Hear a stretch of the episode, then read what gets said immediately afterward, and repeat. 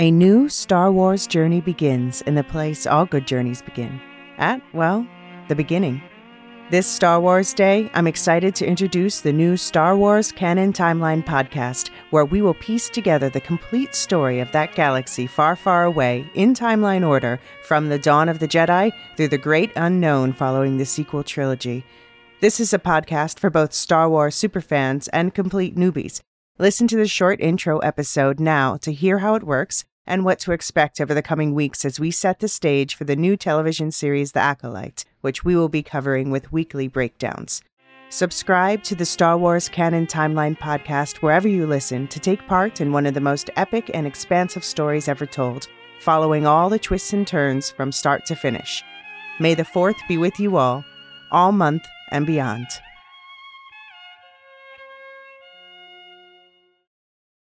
The future is a hefty responsibility and not one that we take lightly, but then taking things lightly has never been what Hefty is about. That's why we've created the Hefty Renew program that turns hard to recycle plastics into valuable resources like park benches and building materials. To participate, simply fill up an orange Hefty Renew bag with accepted items, tie it up, and drop it in with your regular recycling. That's it. It's that easy. It's time to rethink recycling with Renew. Particular valued resources may vary by geography. More info available at hefty renew dot com.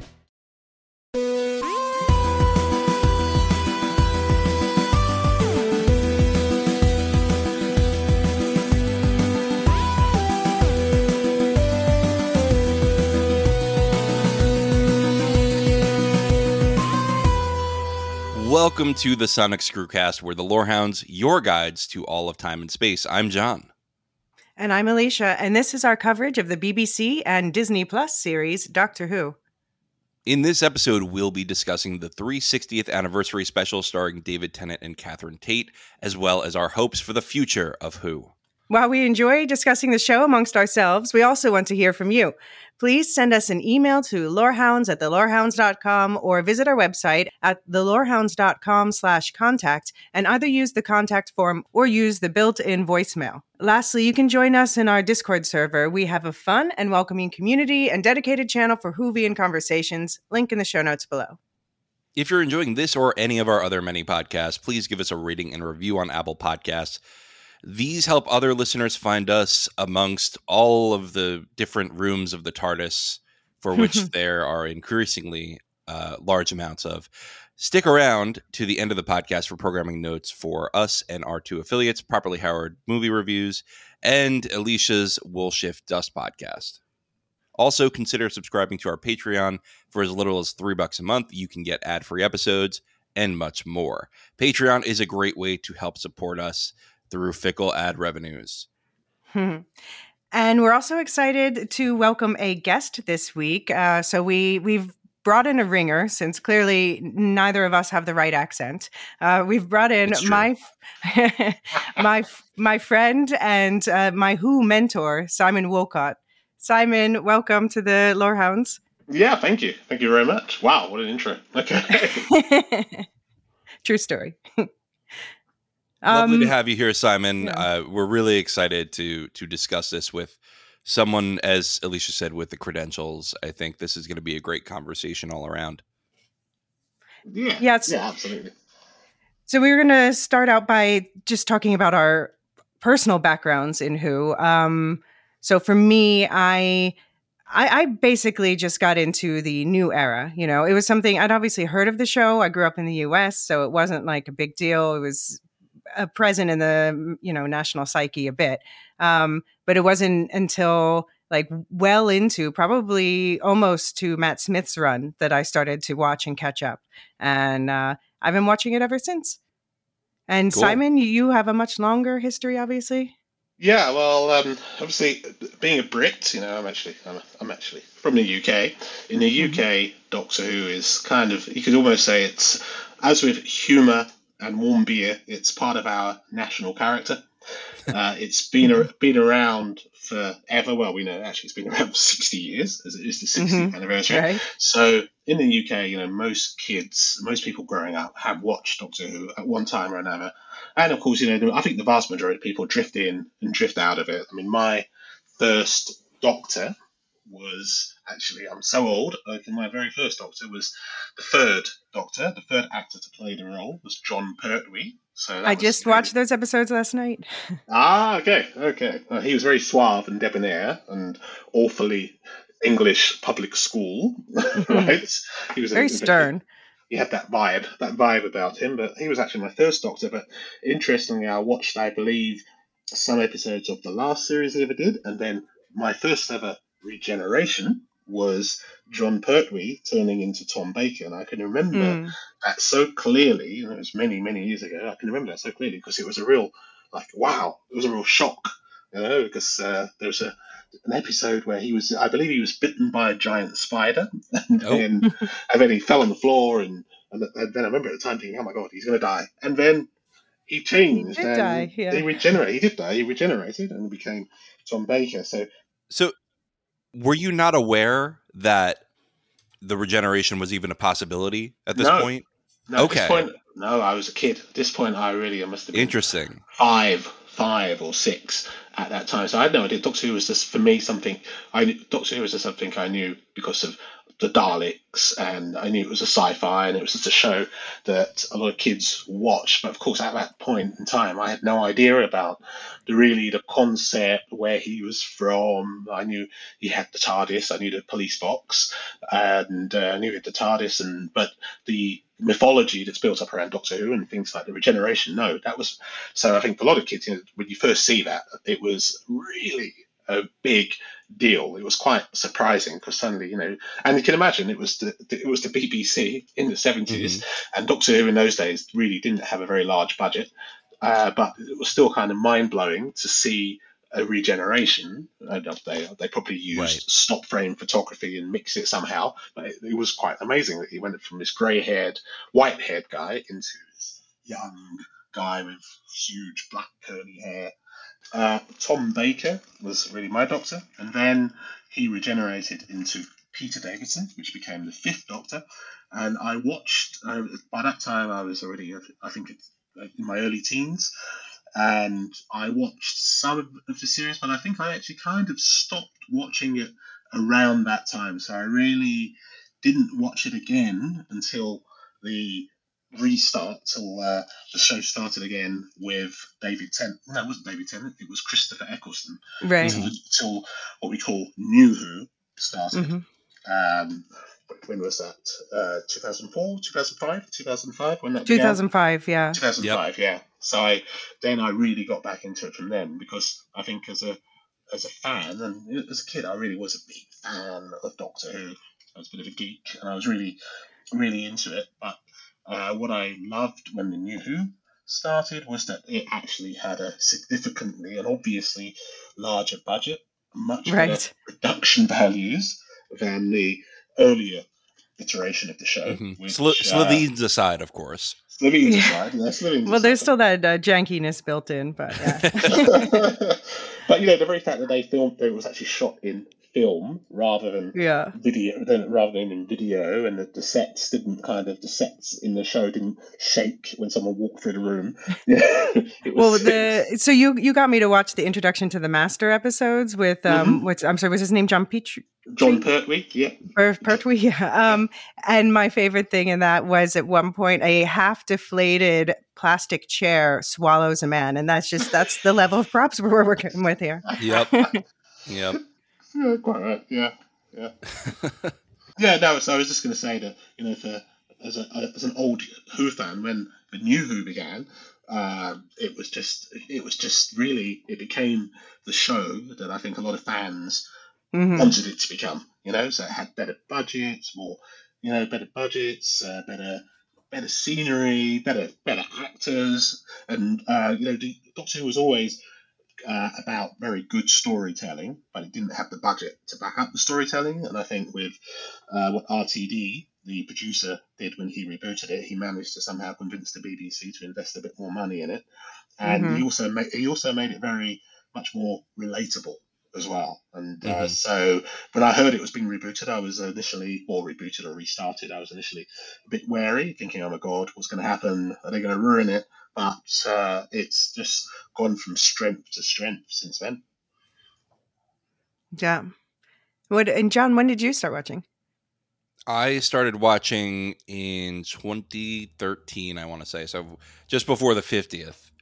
And oh, I think okay. I had heard from a friend about this. It was actually, I think, a friend's little sister was like, "This is the coolest show." And I don't know why, but I, I think it was on Netflix at the time. And I just booted it up and I and I watched some Eccleston episodes. And I don't think I was fully grabbed by the end of Rose, but I mm-hmm. think that by the end, I, by by the uh, the Empty Child, I was really in. I really, I, ah, I, I yes. want to watch all of this. Yeah, yes. That's the episode that really. Ah, happened. Yeah. Are you my mummy? Are you? My... Yeah, yeah. The spooky kid with the gas mask. The yeah. I think the horror episodes are the best ones for me. They, they are often the best. Yeah. Yeah. Yeah. Yeah, yeah. The um, what are they called? The Weeping Angels. The Weeping Angels. Yeah, mm-hmm. yeah, yeah. Blink.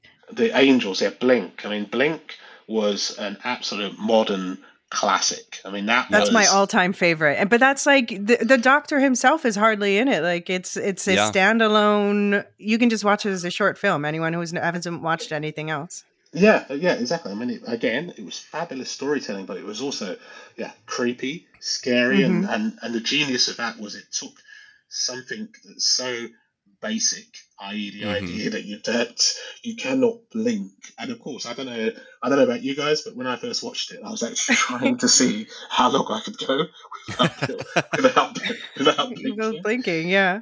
And then you realise it's really, really, incredibly difficult. Not to yeah, work. What's great about the Weeping Angels is that they, first of all, it's the very unique way they kill, right? Is they send you back in time. That that's just feels very Doctor Who. It feels very yes. timey-wimey. But also, it's really the only villain of the modern era that has reached the level of the Daleks and the Cybermen. Yeah. They, it's really the one that's stuck around the most compared to any other villain in the modern era. Well, and the Master, but that's uh, slightly different. Yeah, but I, I see those as different like class, classes of yeah. villains, right? Like there's there's the big bads, and then there's like the the armies. And I think that the Weeping Angels are in the same category as the Daleks and yeah, absolutely. Cybermen. Yeah, yeah. Like, like Davros is the same class as the Master. Right, okay, because he's like the mastermind, yeah. Right. Yeah, yeah. He's, he's the commander of an army. But of course, I think what's also really incredibly creepy about the, the Angels is that unlike every, every other monster in Doctor Who, they don't speak. You you don't actually hear them speaking. I think it was only right. in, the, right. in the Flux was the first time you, I think, I think in the Flux maybe. They, they, they also spoke they through... They spoke in the Flux, right? They spoke through, Flux. I don't know about the Flux because I haven't watched it yet, but uh, mm-hmm. he, they did speak through one of their victims in... the first Matt Smith Angel episode. Ah, uh, okay. Yeah, yeah. They like co-opted the voice. Yeah, but normally you don't see them as a monster. I mean, that's the nice thing. You don't see them moving, right? It's always, mm-hmm. it's always kind of, you look away, you know, it's always a shot right. away, cut away, and then they're closer, and they're closer, and they're closer, but you don't see them speaking. And that works somehow. I think that just from the fear element, I think that works so well. Yeah. yeah, I heard somebody point out that one of the things about Doctor Who villains is that they're relentless, you know, that they just, they're not the strongest on their own often, but they just keep moving forward. It's like that horror movie, It Follows, you know, just right. steady onward right toward you. Right. Yeah. Yeah. Alicia, I see you have a bunch of these questions about well, our, yeah, our I'm just Doctor curious. Who preferences. Yeah, I'm just curious to establish what is what is everyone's favorite Doctor. I'll start. Mine, mine is Smith. Tennant's a close second. Okay. What about you, John? I think I would strike that, reverse it. It's okay. uh, I I really love Matt Smith, but I think that David Tennant was just like the guy who sold me on who the Doctor is. Yeah, that's fair. That's fair. Yeah, and. Uh, Yeah, I'd, I'd have to agree. I'd have to agree. I think it would be David Tennant. I think Tennant somehow just, Im- I don't know, he just he somehow just embodied the Doctor that was so perfectly, and, and obviously R T D obviously thinks the same, which is why he brought him back. Right. But, uh, but I think Tennant, yeah, I think Matt Smith is a, also is a close second, and then it, for me it would be Tom Baker because that was my Doctor okay. growing up. But it would really be uh, definitely David Tennant. I, I will say that Peter Capaldi really grew on me by the end of his run, mm. too. I think he he did a really amazing job, and I think he's an underrated Doctor. So I want to shout out him for a little bit. I I, yeah. I like all of the ones in the modern era. You know, it's yeah. um I, I have nothing, none of them that I dislike. I might dislike some of the writing for for especially Jodie Whittaker. Yeah. But I yeah. think that the casting for of the Doctors has been great all around, and including the new one. Mm-hmm. What about sh- favorite showrunner, Simon? Which, who's your favorite showrunner? Uh, I think for me it would be Stephen Moffat. Uh, I okay. think, uh, although some of the some of the my favorite episodes appeared during R T D's run. No, maybe it would be Stephen Moffat is perhaps my favorite writer, and I okay, would, and I would say R T D as my favorite showrunner. Really I agree with that. Difficult. Yeah, difficult, but I think it would be be that way because Moffat wrote. Obviously, he wrote Blink, and uh, but he's written some uh, he's written some great great episodes. So yeah, yeah, yeah, I would say it's it's in that order. Yeah, I agree, because R T D has like the overarching stories um, yes. that dra- that pull me in more. Yeah. Mm-hmm. And and I think R T D, he focuses more on the companions' lives, which I find interesting always. And he's yeah. also my favorite companion. So yeah, because previously in, in old in classic Who, the companions were often props that were just there to scream mm-hmm. or to do action sequences. So some of the male some of the male companions were often there to just do to be there to do uh, action action action sequences. Although there were a few strong characters like Sarah Jane Smith, who also appeared in New Who, um, right. but, mm-hmm. but often they were kind of cardboard cut out, just there to kind of look good and run and scream and shout, and the Doctor would explain what's going on, but they weren't involved. And what I like, what I really like in the new era is, you know, it's almost as if the some of the assistants or companions, whatever you want to call them, are practically equals, and especially mm-hmm. as we move to discussing the, the anniversary specials, especially the way that uh, you see um, Donna interacts with the Doctor, especially in the in, during the Giggle, right? That they they are really they're not just there to you know take listen to the wise old Time Lord and do what he says. They really actually contribute, right? I yeah. th- I think that's fair. That's fair. Yeah. Who's your favorite companion? Me? Ooh, yeah. Ooh, that's a good one. Well, so my favourite for the modern era would definitely be Donna.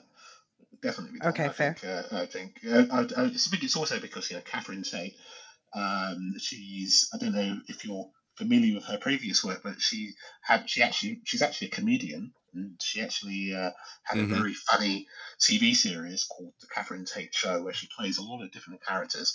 And you can almost see sometimes when, you know, Donna makes a funny comment. She does, and she makes multiple amusing comments throughout the specials. I sometimes I wonder if uh, R T D just let her ad lib, because these are mm-hmm. very much the kind of very much in line with one of the characters she plays in her she or used to play in her own show, with these brilliant one-liners. You know, so uh, uh, yeah, I think I think uh, Donna Noble would definitely be my be my favourite.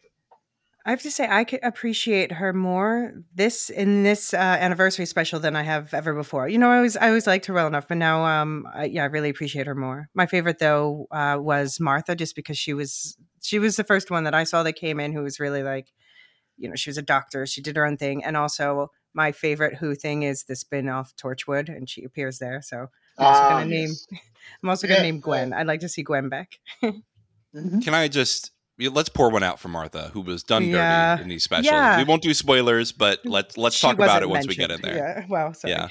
Yeah. um. Yeah. And what about you? Do you have a favorite companion, John? Uh, my favorite companion. I guess I have to give you my favorite showrunner too. But mm. uh, my favorite companion, I'm gonna say Bill, which I only watched okay. recently. I didn't. Oh, I didn't okay. watch. Yeah. twelve until very recently, and now I'm on thirteen. I, I've watched through the first series of thirteen.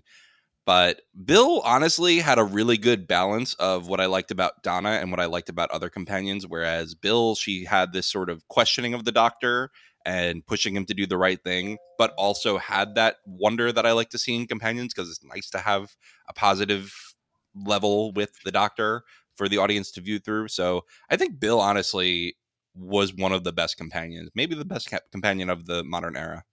I'm not a Rose stan. I'm going to just come out and say that. I think Rose is tremendously overrated. oh, okay, you're, well. You're, gonna, you're going to upset a lot of people. Upset That's of fine. People. Listen, she's fine. She's I find fine. her rated. She's not my favorite, but uh, her move, her story overall and the way it ends, I find one of the most moving. Yes. Sure. Yes, I, I and I, and I, maybe this is unfair because I watched, I you know, I watched all that when I was nineteen, and I, I did empathize with Rose really well, and I related to Rose really well because I was nineteen. And mm-hmm. I, I liked her a lot back then, and I was really devastated with her ending and all that. But now, watching it the second time, I'm like, yeah, you're not contributing a lot to the situation. Maybe that's why I liked Martha so much, because when she came in, it was like, okay, there's here's a woman who actually like right takes control of things, who, you know, has yeah. has her own. She's not just like the doctor's girl. She's she's her right. own person.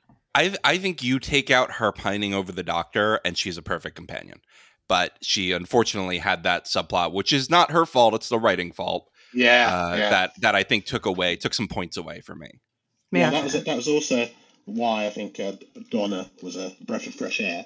Simply yeah. because yes. it was clear she wasn't, she wasn't wasn't in the least bit interested in, right. in a relationship with the doctor, and uh, right. so I think uh, then you could just really focus on the shows without this silly, soppy uh, subplot. So I thought that was I thought that was good.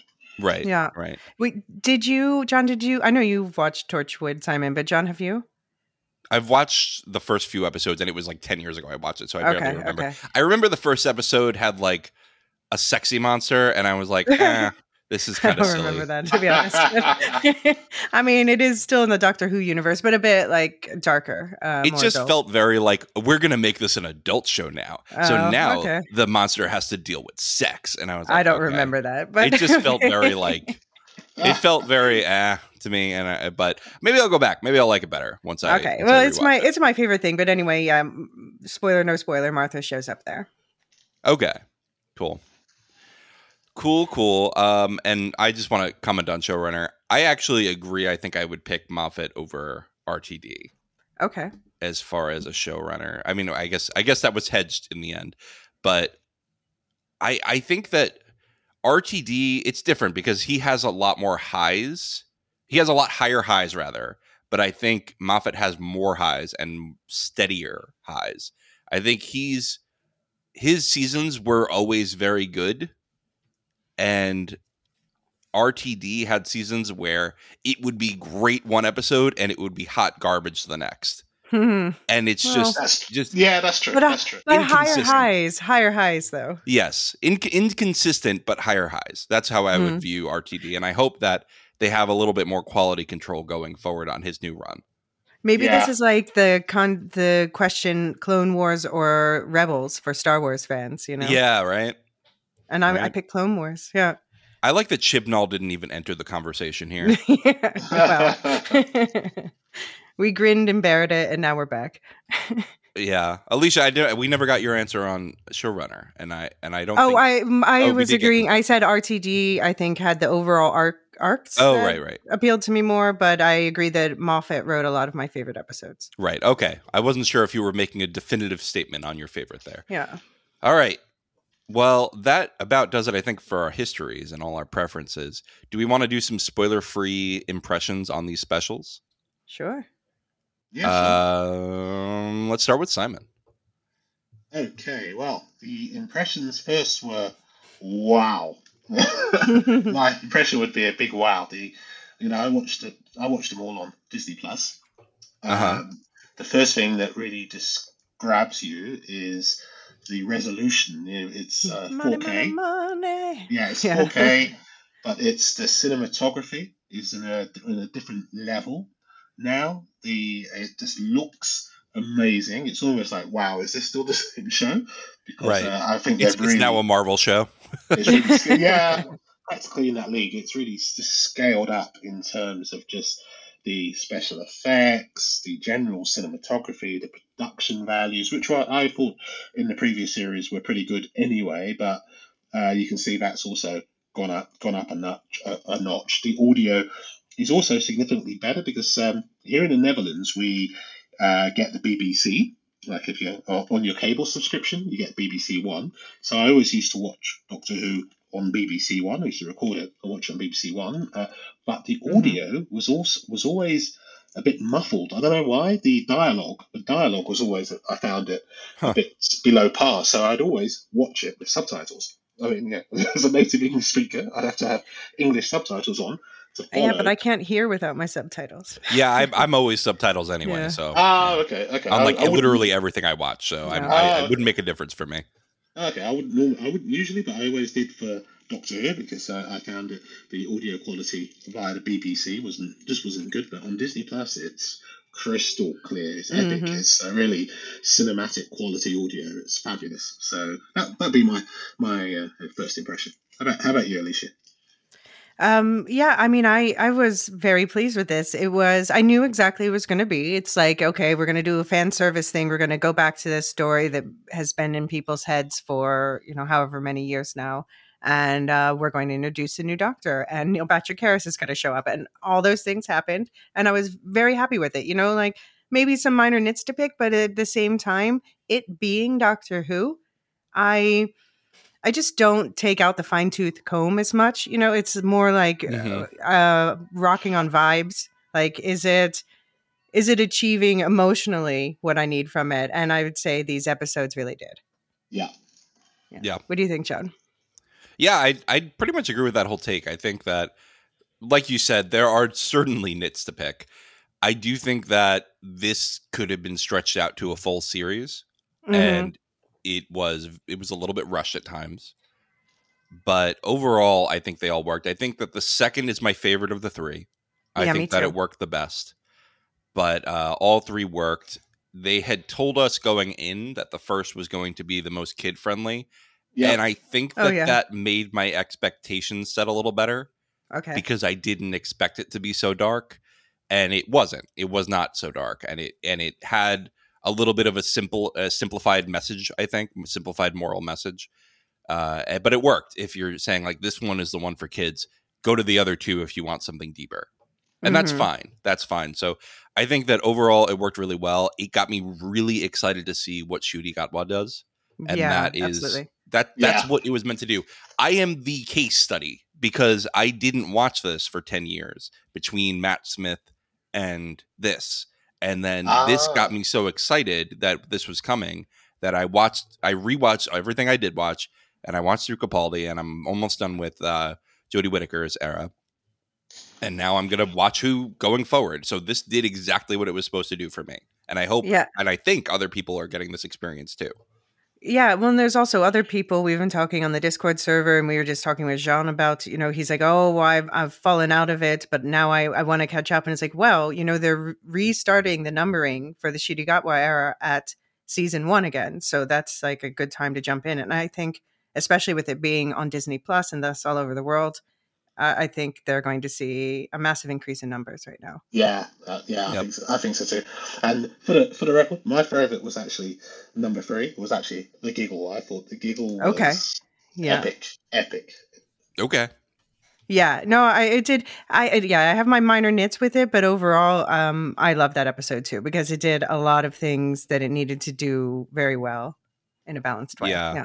We're going to have to talk about the implications of The Giggle once we get into spoilers. Right. But for yep. now, I think uh, that's, that's I think, enough on spoiler-free impressions. If you've not watched the three specials that are starring Catherine Tate and David Tennant, please go on Disney Plus, watch the three specials now, and come back after the break. They have, uh, just so you know, at the beginning of the first special, they have a little recap of what you need to know to understand the plot. So if you haven't caught up or haven't watched it in ages, don't worry about that. Good point. Thanks, Alicia. All right. We will see you all after the break.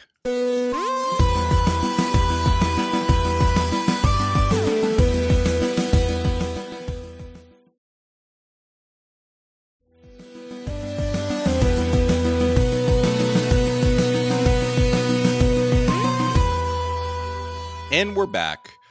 All right. Now that we're in the break, I think... maybe let's just save our impressions for each episode. I think we gave our general impressions on right. the set. Mm-hmm. Let's just dive right into the Starbeast. That's the first special. Um, Alicia, you have a lot of notes on these. And so I think I'm going to, to let you sort of talk about whatever subject you want to start with. Um, well, I just wanted to say I didn't know notice this one until afterwards. But I know, Simon, you saw it. I don't know if you did, John, but there was actually the it was some for some sort of uh, charity special. There was the short with yes, David yes, Tennant I did and watch the Daleks. That. Yeah, okay. Um, so I know that there was there was a lot of brouhaha online where people feel like they are retconning things there, but I think people say the word retcon too quickly. I think uh, I don't know. I thought that that was delightful. What did you guys think of that short? Yeah, it was great. Yeah, I think the Dalek, the, yeah, the Dalek short, I know that obviously it showed Davros not being in a wheelchair, but obviously Yet. it's a, it's a show, it's a sh- yeah, exactly, it's a show about yeah. time travel, so you don't know at what point in Davros' history did the Doctor arrive and meet Davros. It could very well have been that uh, he may, may may have already had his first prototype uh, before he was before he was injured. Yeah, so yeah. Uh, I don't I don't think there's any. any issue with retconning. Anyway, it's time travel with multiple mm-hmm. dimensions, and uh, the Doctor has, himself has crossed into multiple dimensions. Well, you know, but one of the Rose stories, uh, there was there was two dimensions, right, where uh, Rose met her father, who in right. the other dimension was a hugely successful businessman, right. et cetera. So this is a show where anything can be possible. So yeah, I don't get. I don't. It's get been a multiverse really, show for a long time. Yeah. Yeah, exactly. So I don't see what see why people would get upset over it. But I love I love the shorts. But the shorts are very. Yeah, but I mean, I think there's just been a lot of like kicking up trouble before people wait and see what the actual story is. Like the whole situation with Rose's name, the ca- new character, um, mm-hmm. Donna's Donna's daughter, and you know, as soon as they announce, they're like, "This character is going to be called Rose." They're like, "Well, obviously they're going to explain it. Just everybody, calm down and wait and see what it is." I didn't. I didn't see the outrage on that. That's fine. Yeah, yeah I did. I, I did too. I think uh, a lot of Doctor Who fans get triggered very easily. Yeah. Like there's right. not, they're not going to pretend that the other Rose doesn't exist. Clearly there's going to no. be some sort of link. Yeah. Um, but yeah, like I said, that this, this reunion, this was like Donna at her best for me. I loved she, when she called him skinny man. I just, ah, my heart grew three sizes. and, and the comment with the suit was great. Sorry, buddy, you can't wear that suit over thirty-five, right? Yeah. yeah. Uh, yeah. I was like, oh, you're attacking my favorite style. Right. You know, I, I heard on the Ringer podcast that they were talking about this, that I guess they had tried to make David Tennant look like the suit doesn't fit, but it just looked good on him. Uh, okay. Like they wanted to be like, oh, the suit him. doesn't fit the Doctor anymore. You know, like he's he's. That's gotten... like, why do you look hotter now? It just works. He's he's a good yeah. looking guy. What are you going to yeah. do? Yeah. Um. And yeah, I love that. Uh, Donna, the, she gave away her lottery ticket uh, because oh, she was right. like, had, yes. and then later when she remembered, she's like, "What the hell did I do? Yeah, right. I gave away, I gave away my fortune." Yeah, yeah. But even the way she says it, right? She's like, "Fine, I will help you save London, but first I'm going to yell about how I gave away all my money." Yeah, yeah. We have time for me to rant about this. Yes, yeah. The audience has time for it, I assure. Um, but yeah, I, the, the Meep was obviously the like main special thing in this episode. Now, Simon, you were the one, I didn't know before you mentioned it, that the Meep was based on some old comics. Did That's you, right. That's right. You yeah, grew up I, reading those or? Yes. Yeah. When I was a kid, I used to buy Doctor Who Weekly. It used to be called Doctor Who Weekly. It's now Doctor Who Monthly. So the magazine is still, is still going strong. That's where, uh, R T D is often interviewed and gives uh, hints to what's coming. But yeah, it used to be Doctor Who Weekly, and it used to have a comic strip in there, a couple of stories, and the story that stood out clearly in my mind, because it was such a shocker, was precisely, you know, part of what was what this what the Star Beast was based on. It was pretty much that some kids discover this super cute looking alien who's hiding out in a shed in their garden, and uh, then he becomes friends with the kids and tells them that uh, yeah he's been hunted down by some evil doers, and then the Doctor gets involved, the Tom Baker Doctor gets involved, but then later the Meep switches into an evil doer when you discover he's an evil doer. So I knew, obviously I knew that was going to happen because the story was based on it, but I thought it was absolutely brilliant. And one of the things that still stand out in my mind was Donna Noble saying, Say, so wasn't she called him Mad Paddington which, which I thought was, I thought was, oh, was hilarious. Yeah, I, I remember saying to you before, when we were discussing the episode before it aired, I was like, oh, um, I was like, I, I'm going to need some Meep merch. And like you laughed as, as one would, but um, you didn't say anything suspicious, but I immediately thought to myself, like, I bet this Meep's going to turn out to be evil. And now I, I, I still want the Meep merch, but I want, like, there are these stuffed animals you can find online called, like, feisty cats. And when you just look at them normally, they look cute. But when you squeeze them, their face contorts and they look evil. I want that okay. for ah. Meep. Mm, that'd be fun. Yeah, the, you know, it's... I've seen Gremlins. That's the problem, is that I was yeah. kind of expecting this okay, to go fair. Gremlin and okay, to, yeah. to be a problem. But it was it was still a good way to do the twist, right? It was like, okay, enough with this. Fuck this. I'm going to shoot all you. It, it was yeah. it was very uh, – the way that they did this, which was really entertaining. Yeah, and I, but also I loved the scale of the threat. You know, the, the, mm-hmm. as in, as in, his ship's going to take off and he's going to burn the hell out of. He's going to burn the whole of London. I thought, you know, that's that's uh, that's my kind of threat. Somehow, yeah. it's you know, usually it's like a, a, a baddie wants to take over the whole planet, and that's kind of uh, you know, it's old hat sci- sci-fi. But there was something about the idea that he was going to, to you know, use London to he was going to burn London to get away. I thought that was also brilliant. Yeah. Yeah. Yeah. And I also, I like the twist that, um, because they have the Wrath Warriors there and they're called freaking Wrath Warriors. And the way they look, they just play our own prejudices against us. It's not the cute thing. It's the military looking species. That's the nice ones. Right. So uh, do we want to talk about the mention of Wilf? Uh, yeah. So it's nice that they let him still be alive. Mm-hmm. Yeah. Even though the actor passed away, sadly. Yeah. But do we think that maybe that was David Tennant going, I love that man, instead of the Doctor? Hmm. Well, but I think also they were showing this is fourteen, not ten. And fourteen, he, you know, he told, he's like, oh, I say things like that now. And I think they're showing the transition to Ncuti, who's obviously going to be a more effusive Doctor. Yeah. A warm yeah. More in touch with his feelings, more, mm-hmm. more able to uh, mention his past companions even.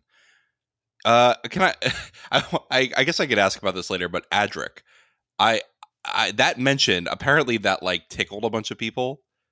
And do you know this, Simon? Do you know who Adric is? Yes, yes. That was funnily enough.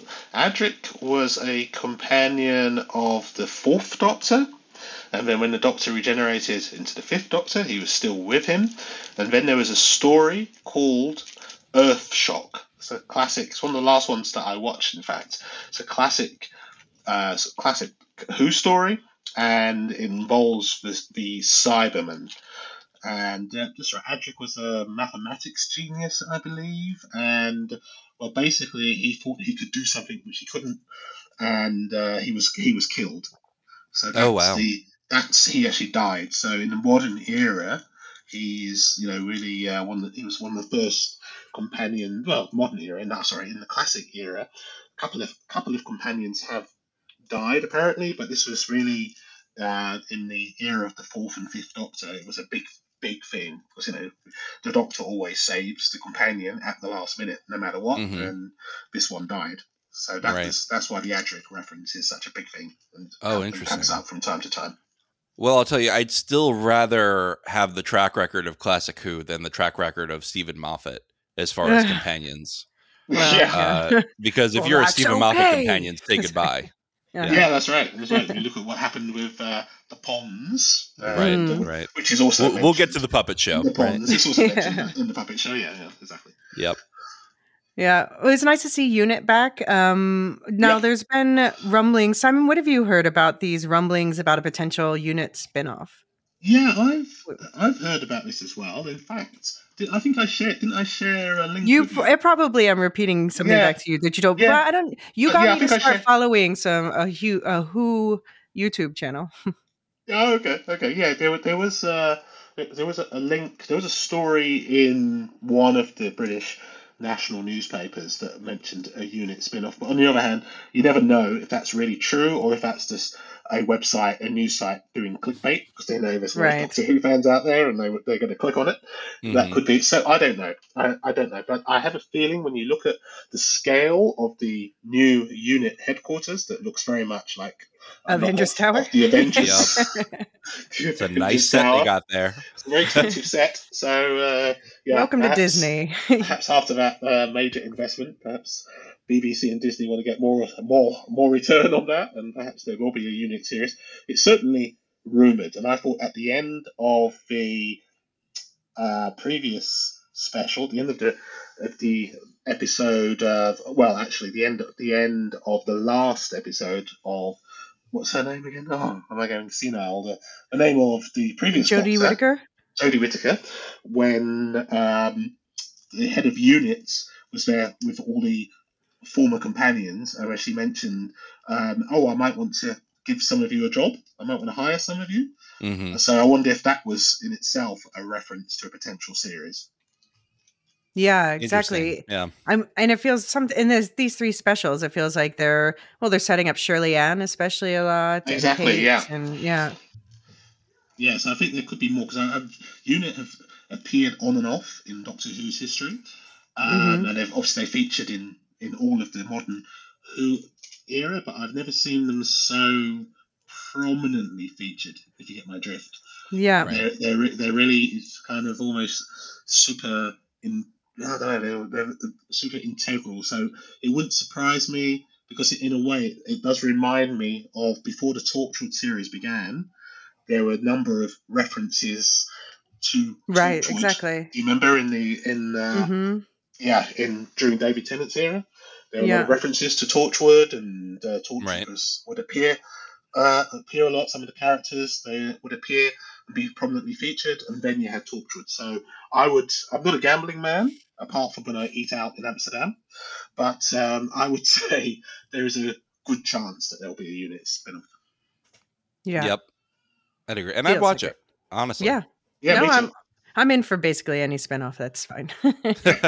As long as just don't don't like overdo it. But they, they never do. And I've enjoyed the ones so far. Um, Did you watch the Sarah Jane Adventures?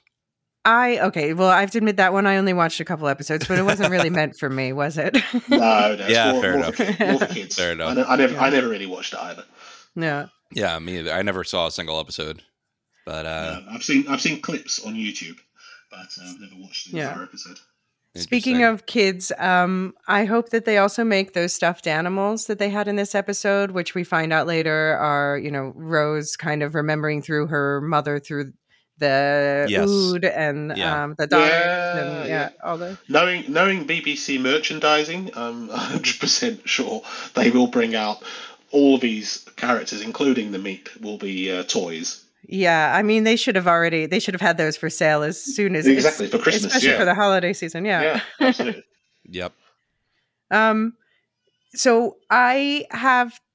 I have uh, a complaint about this. So the the binary, non-binary, whatever brouhaha, that's that's fine. I just have to like try to wrap my mind around what that means and why that saves Donna. But if it saves Donna, I'm fine with that. But yeah, I don't. I wasn't clear. I wasn't. It wasn't clear yeah. to me either. To be honest, it, it just felt like they were throwing a bunch of words around. Yeah, I mean, there, exactly. There was a lot of technobabble around then too, so it might have just gotten mixed in. But I, I hope um, they don't do more like they went a step too far when they said at one point, that's something a male presenting uh, doctor would never understand. Yeah. And I don't like those types of comments because I feel like that detracts from the point. And and that's untrue because there's a lots of, lots of very sensitive, uh, empathetic male presenting people. So anyway. Yeah. Ironically, it just sounded like a male presenting person wrote that. Right. It's, right. It's just, exactly. That's exactly. the problem. Exactly. You're, you're going. It, it's circular. mm-hmm. Yeah, yeah. Just don't don't try to overcorrect. So just like be real. But and I think that they did handle the trans question throughout a lot of the episode. They handled it very well. Like especially at the beginning when um, you know, when Rose is like, "I will burn down the world for you," with these yeah yeah these kids going after you, and and uh, her, her mom being like, "Oh, sometimes I don't know what to say," and that's you know that's real and that's yeah that's, absolutely absolutely yeah. Well, Donna Noble is descending now. Yes, and I will descend. I love that. Um, some serious Mama Bear stuff. And then she spills a coffee, and that's just silly oh. shenanigans. So tea is fine. Coffee is not. Because the tea spilled, if you'll recall, David Tennant's first episode. Uh, the tea spilled well, into the TARDIS. Well, the TARDIS is British. Steam, right. Uh, yes, exactly. The yeah. steam wakes up David Tennant and actually cures him of his regeneration sickness, which is something that is just not a thing for Ncuti Gatwa. But anyway... Yeah. Um, or for or for the fourteenth Doctor. I think both of them just kind of popped out, right? Yeah, yeah, that's true. But yeah, the, but then coffee, oh, that that's going to mess you up. That's not going to work out. What did you guys think of the upgraded screwdriver that had more Loved more it. abilities? Loved it. Well, that's uh, Disney abilities, right? That's Disney, right. Yep. Disney money abilities. I think think I loved it simply because, you know, as much as the sonic screwdriver has been around since the Jon Pertwee era, so since the third Doctor in classic classic Who, he had the sonic sonic screwdriver.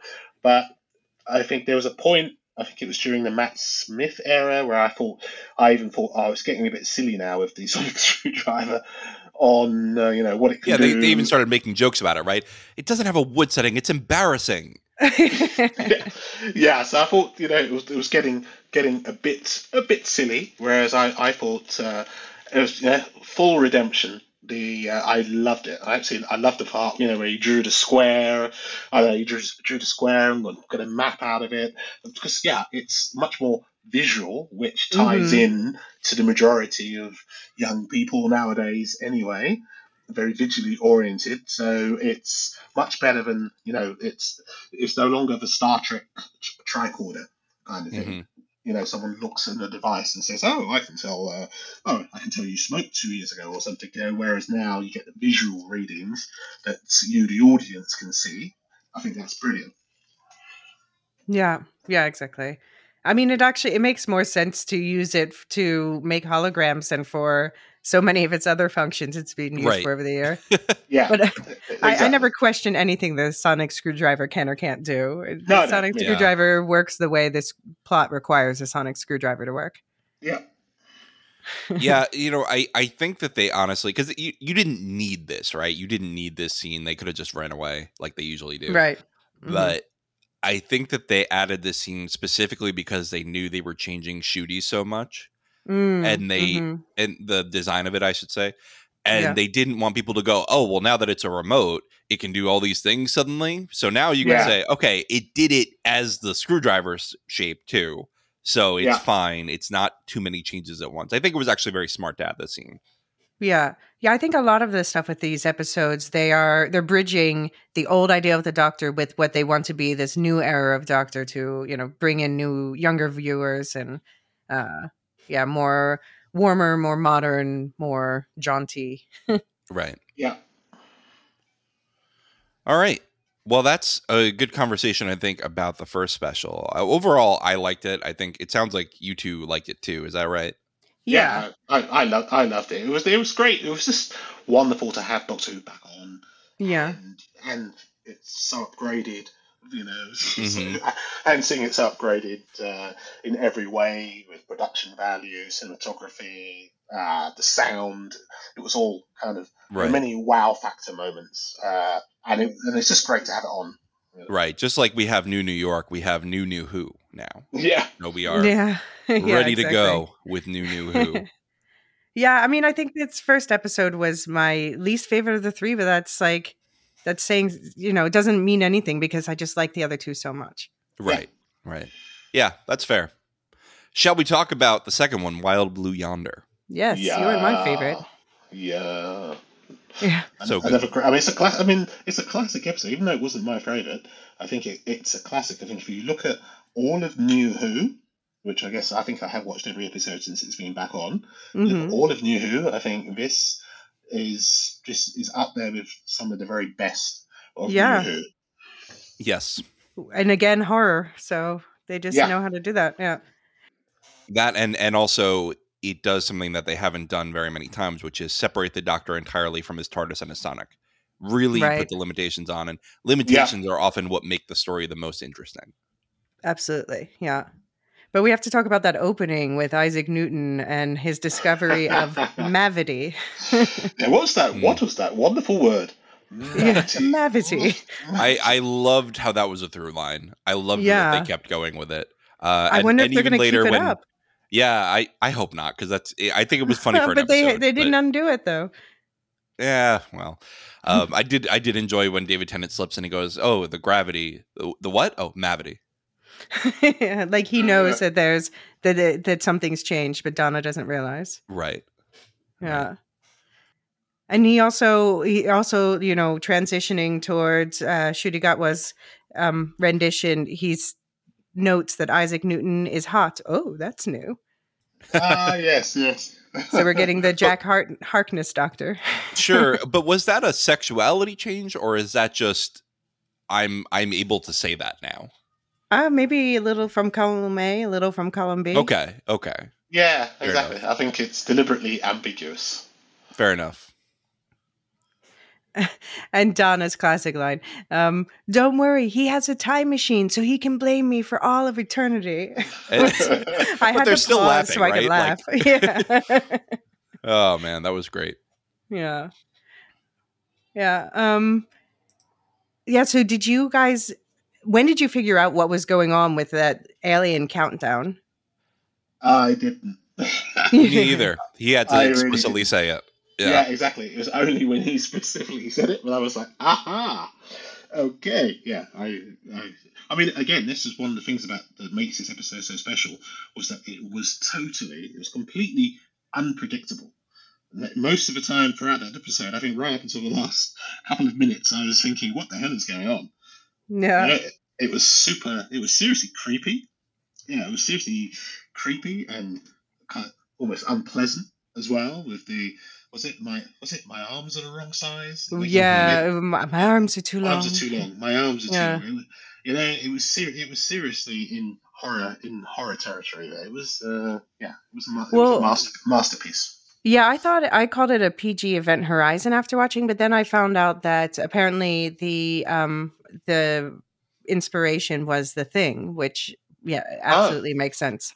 Ah, uh, okay. Yeah, and it had a had a midnight vibe too, right? Is who's mm-hmm. who's uh, the actual threat here? Which one is right. is the real one? All that.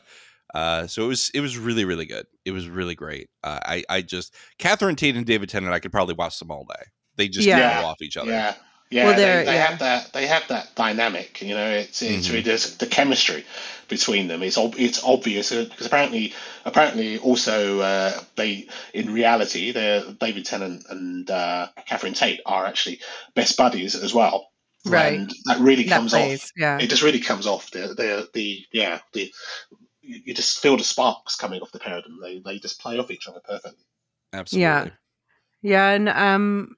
I loved just their conversations together. Well, I, it took me forever to notice. I, I got the countdown with like Jimbo the Slowbot. I, I figured that out pretty quickly because I think he even threw countdown out as a possibility. I'm like, oh, well, that's what it is.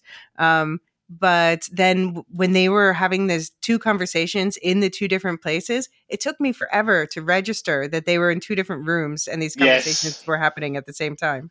Yeah, yeah. But I was so caught up in what they were saying, like the doctor's whole story about what he imagined the TARDIS was doing now with like a civilization rising and crumbling around oh, it. Oh, like, yes. It yes. was just such good writing. Yeah. What did you guys think about the, do you think we'll see these not things from the nothing again at the edge of the universe? I'm sure. I, I'm yeah. sure. I, I'm, I'm sure. I mean, uh, is, I mean, this is in a way the luxury that the showrunner has. I mean, you have sixty years of history of the, Celestial Toymaker, who we'll, who we'll come on to when we talk discuss discuss episode three, had only appeared once in right. Classic Who in nineteen sixty-six, apparently. So he appeared fifty-seven years ago, and then they made a whole new story bad. around it. But yeah. you think about, you have these, a lot, there are many one-off characters or villains or baddies that have appeared in Doctor Who or that have appeared a few, only a couple of times, um, and then can be reuse. So, so I think uh, R T D has such a vast repertoire of baddies he can use. But I think yep. these two were amazing. Uh, I'm, I'm sure somehow they'll be um, they'll, they'll reappear again. I yeah. think when you started the, when he started the the two thousand five run, he really wanted to rid the show of the baggage of the past, right? He really wanted to say there was a time war. A lot of those things that you knew from the mm. past, if you're coming back, they're not here anymore. They're not a threat anymore. And he really wanted to have these new monsters uh, other than the iconic Daleks and Cybermen. Yeah. And then now I think that Who is in a place where they're celebrating that history. Yeah. And that yes. they don't feel like they feel like they can take the good from the classic era. And yeah. that's a great place to be now, because I think that now they can finally start exploring those monsters a little more. Yeah. Yeah. And now that they're like ostensibly rebooting it again, um, I, I wonder how they're going to handle that. I'm very excited to see how yeah. they strike that balance between. I think probably for like the first season, it's just going to be all new stuff would be my guess. Sure. Uh, except, well, yeah. we'll talk about the next episode. But um, but maybe certain things they've laid Easter eggs for here. Like, um, so we find out that there's a, a horse, um, a horse species that was the astronaut on this ship of this episode.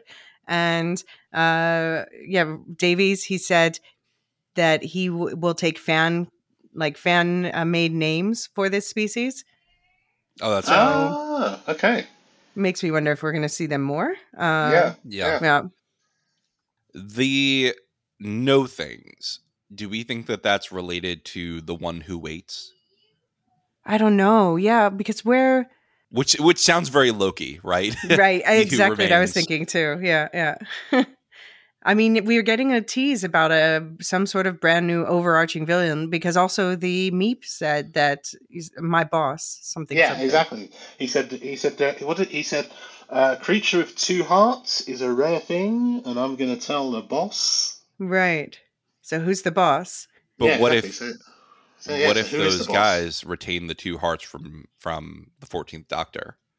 What if the No Things retain the two mm. hearts? Yeah, what if they come back looking like them still? Yeah. That, yeah. Could, that could also be a possibility. But or at least they learn that body structure, right? Yeah.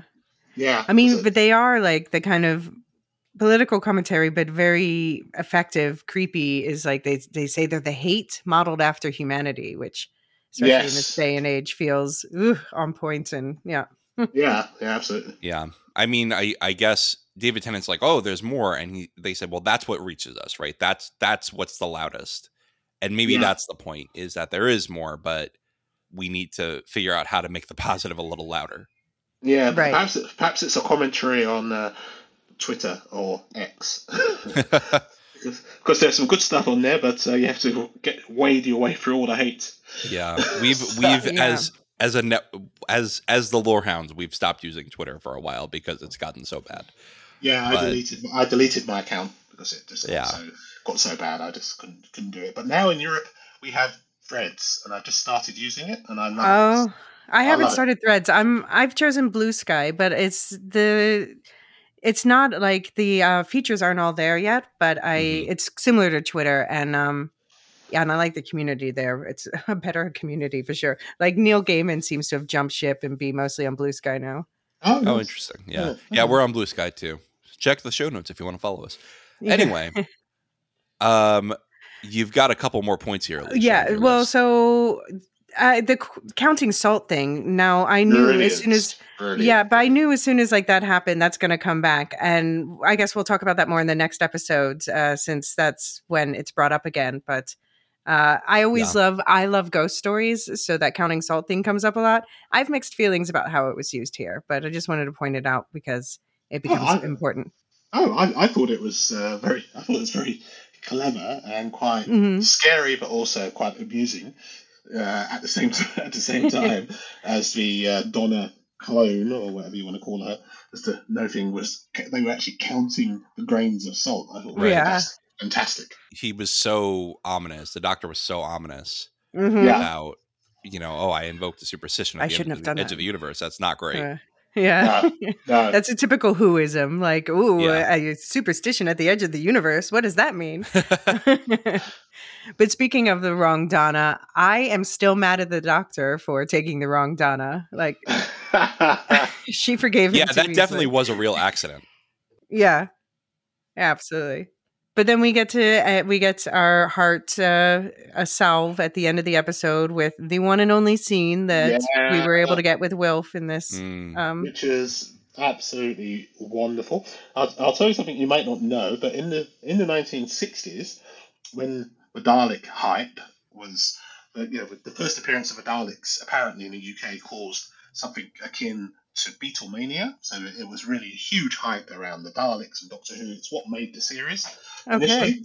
And then there were two, there were actually two movies because it was so popular. Two films of Doctor Who were made with different actors, uh, and it's not part of canon. But one of the companions was played by Bernard Cribbins. Oh, he, hmm. in other words, Wilf was actually played played by young Bernard Cribbins. He played a policeman who uh, got, who got aboard the TARDIS and went off with the Doctor, who was played by Peter Cushing, the hmm. famous horror act horror actor. So just so you know, but uh, but Wilf, yeah, it was really so nice seeing uh, seeing seeing Wilf here. Those, those are last scenes, last scenes he, he shot, and it's just kind of heartwarming. And that was, in a way, you yeah. can say one of the things that R T D was brilliant at as a show runner, where he created this kind of uh, ensemble list of car- extra characters. Yeah. You know, Wilf, Wilf, obviously Donna's yeah. mother, uh, and but also they weren't just bit parts just there to say hey hi. They were genuinely characters you could engage with, and obviously Wilf yeah. was just was just fabulous. Yeah, Wilf it, always had that those perpetually wet eyes, right? He, mm-hmm, he just always yeah. felt like he felt everything. Yeah. yeah. But it's nice thinking that like that was one of the last things that Bernard Cribbins, Cribbins ever got to do is that's such, right, yeah. I mean that's a that's a high point for you to look back and remember this magical thing that you were a part of in your life. Yeah. Yeah. Okay, I'm tearing up. And then there's rioting and an apocalypse, and that takes us to the giggle. yeah. The giggle where, of course, Wilf is blurred the whole time. You, right. You, you can see right away, you're like, okay, this was not him. Yeah. He was not there. Uh, yeah. Nah, like looking nah. over his shoulder, and there's a clear wig. Like, okay, fine. Right. Right. He's just in the background, and then they're like, all right, take him somewhere. Oh, now, yeah. he's, now he's shooting moles, right? Wasn't take, it? Take him to yeah. safety. Take him to safety, yeah. But I guess it's better that way, you know, just to let him live on for yeah. now in uh, in that world. Um, that also tells me that we're not going back to Donna's garden for a long time, which I think is good. Yeah, yeah. probably. Yeah. Yeah. Especially with the way they leave things in this episode where, I mean, well, I guess we'll talk about the bi-generation at the end, but. Yep. They've got to do that for a reason. What did you guys think of the Neil Patrick Harris as the toy maker? Now, John, you told me you're not a huge M P H fan in general. I think he's fine. I think he plays things very straight, you know, very straightforward. Um, really? Yeah. I mean, I, I watched him in How I Met Your Mother. He's okay. funny, although that character is incredibly problematic. Sure. Um, I watched him in back in the day, Doctor Horrible Sing Along Blog. Everybody remember oh, I that? I love that. Yeah, I love that was that. yeah, that was great. I think that's my favorite thing he's done. Uh, but so before this, I think this is now my favorite thing he's done. But yeah. he really nailed this role. I really liked yeah. it, and I, I liked. He committed. Uh, yeah. Did you see the interview he did about this? No. He that, did an interview uh, about it. He, I think he basically read the script, and he was just like, "Yeah, this is going to be fun." And he he he didn't know much about Doctor Who before that. No. I did hear that. Yeah, no, that's what I heard as well. Yeah, he he never really. Uh, no, that's that's right. Because after reading the script, he said to uh, R T D, he said, uh, "So let me get this right. The Doctor's an a- the Doctor's an alien, right?" So, so he never yeah. he never he's never watched Doctor Who prior to reading the script. Yeah, and you can see his genuine reaction in the puppet show, right? Mm-hmm. Yeah. Clara was killed by a bird. It's, well, that's all right. yeah, I mean, it's fair reactions. I like how, yeah. how it's like he's supposed to be changing his accent to do the American accent, but right. that's his real accent. It's just right. It's funny. Well, but it's also, but they, I like that um, because I know the original toy maker was. I mean, most of us, none of us have seen all the episodes because they don't exist anymore. No, um, right. But you can find the clip, the clips online of what does exist. And the original toy maker, you know, they went with the whole Oriental thing that exactly. used to, people yes. used to Ugh. do. And uh, so this time they're like, okay, we're just going to make him someone who t- puts on the persona of different Earth nationalities as like a costume. So yes. you you get in the first episode, the guy who comes into the shop is like, oh, your accent's slipping. So yes. I like that they yeah. called that. Yeah. yeah, yeah, that was brilliant. Yeah. That, yeah, that's a really great way to bring it back. And yeah, obviously they just they go go ahead and get right on political uh, with uh, everyone started thinking they're right all the time. Like yes. here we yeah. go, buckle up. yeah. yeah, it's like uh, it's basically what Twitter would be in real life. so. Yeah, exactly. Well, yeah. yeah. Yeah, and uh, that that whole thing with the the doll, the what's his name, Stooky Bill. Yeah, Stooky um, Bill. Apparently, apparently, that is actually true. Yeah, exactly. Yeah, that, that, that was the that was actually Stooky Bill was the first uh, ever image broadcast on television in the U K. It was I, uh, using Stooky yeah. Bill. And his and he really did kind of like catch fire a little bit because of the lights. Um, yeah, the lighting. Yeah. But the fact that having that image stuck in every television since is a bit of Who logic. I'm like, don't think yes. about it, Alicia. Don't think about it. so, so did the the Hungry entity have to like battle this Stooky Bill? I I, I don't understand. Remember that one from the? Uh, I think that's early David Tennant, right? Hungry. I don't remember actually. Really? Oh, it's it, it was like uh, it took the form of like this female talk show host. And uh, it it was it was a great it was actually a good villain. It was a good good uh, okay. story. Try they, oh. basically they had this guy uh, selling T Vs so that they could you know steal the faces of people oh, and put yes. them in the T V. Was it was that the Idiot Box episode? Uh, let's see. Do, let's look it up before we get at yeah. it. Doctor Who. I think it was called the Idiot Box or something. T V monster or the, or the Idiot's uh, Lantern. The Idiot's Lantern. I think that was uh, the Idiot's Lantern. Yep, that was that was uh, that was it. It was the tenth Doctor, uh, featuring Elizabeth the Second, and main enemy oh. was The Wire. Is the name of the the monster? Uh, okay. Yeah. Okay. Now it's starting to ring a bell. Yeah, Season I have, two, I need episode to rewatch. seven. Okay. Yeah, because that that is what people in the I don't know when T V took off in the fifties. That's what because so few people could afford a television. The uh, common Uh, nickname for television and people watching it, they used to call it the Idiot's Lantern. Oh, okay. Yeah, in the U S it's often called the Idiot Box because they say it makes you stupid. Yeah. yeah, yeah, well, yeah. It's a similar, similar idea. Similar idea yeah. in the U K. But yeah, so in any other show, you'd have the issue of, well, how do these two villains interact? In Doctor Who, you're just like, fuck it, we're just we're just going yeah, exactly. with it. Exactly. Uh, this is just it doesn't matter. It doesn't matter. Don't worry about it. Wave it away. Yep. Yeah. But I, I did find chilling the way that they worked that laugh arpeggio into it, the brilliant. the giggle that of the title, the ha yeah. ha, ha, ha, ha, ha. Yeah, and the fact because that Donna worked it out as well. Was yeah, awesome. yes, yes. Yes, and I, I love Donna's negotiation of her salary later. Oh. She doubles it, and she's like, oh my God. Yes, yes. She's like, yes. yes. I... I I, Donna was brilliant in this episode. Like when she's fighting the dolls and the, we got that I lost my precious hubby poem, which was creepy as hell. And then she's like, my name is Donna and you are Ghana. Smashes the doll. oh, yeah. Um, but yeah, this is where we get the payoff of that casting the salt at the edge yes, of the universe thing. Exactly. I, The doctor says, I played a game and that let the toy master in, which, yeah. you know, that's just one of those things I just kind of have to squint my brain a little bit sure, and be like, sure, yeah. why not? yeah. Is that a game? I don't, there was no challenge yeah. there. I don't know. Yeah. And, and we get that, of course, that like iconic puppet show. I think years from now, um, I'm that's going to be the scene from all these three specials that maybe I remember the most is that puppet yeah. show. It was really good. I kind of wanted to see him go through the rest, you know? Yeah, exactly. Like, can, can we not interrupt him, David? Yeah. yeah, exactly. yeah, yeah. And yeah, this is where people are people are up in arms about Martha not being mentioned. Yeah, yeah. that's right. Yeah, people say, yeah, why wasn't Martha? Why wasn't Martha mentioned? Uh, yeah. yeah, I, I guess because she turned out logically, okay. And, and it logically makes sense that like these were after Donna, right? He's giving her the history from after she left. Yeah. Yeah. Yeah, that's true too. That's also. Oh, true. yeah, that's right. Because he, yeah, that's right. He began. Yeah, he began with because she was you, in do between. Do you know who he travelled with after? Yeah, he loved yeah. Amy Pond. Yeah, the way he said Amy Pond is such an earworm. It's great. Yeah, exactly.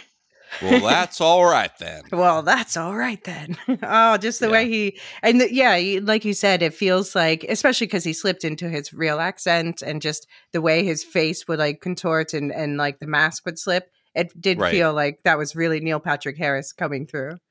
Right. It, it, but it really does put into the perspective. Do you think that this was a dig at Stephen Moffat a little bit? It was like, it was not like a mean dig, but like R T D kind of making fun of his friend for the way he killed off but didn't kill off any of his companions? It could be. Could very well be, yeah. I mean, I, I then so. You could say the same, like, you know, Rose ended up in another universe, but she got a copy of the Doctor. Well, that's all right then. Right, right, sure, you yeah. You could do it with all of them, pretty But much. At least Martha had a normal ending.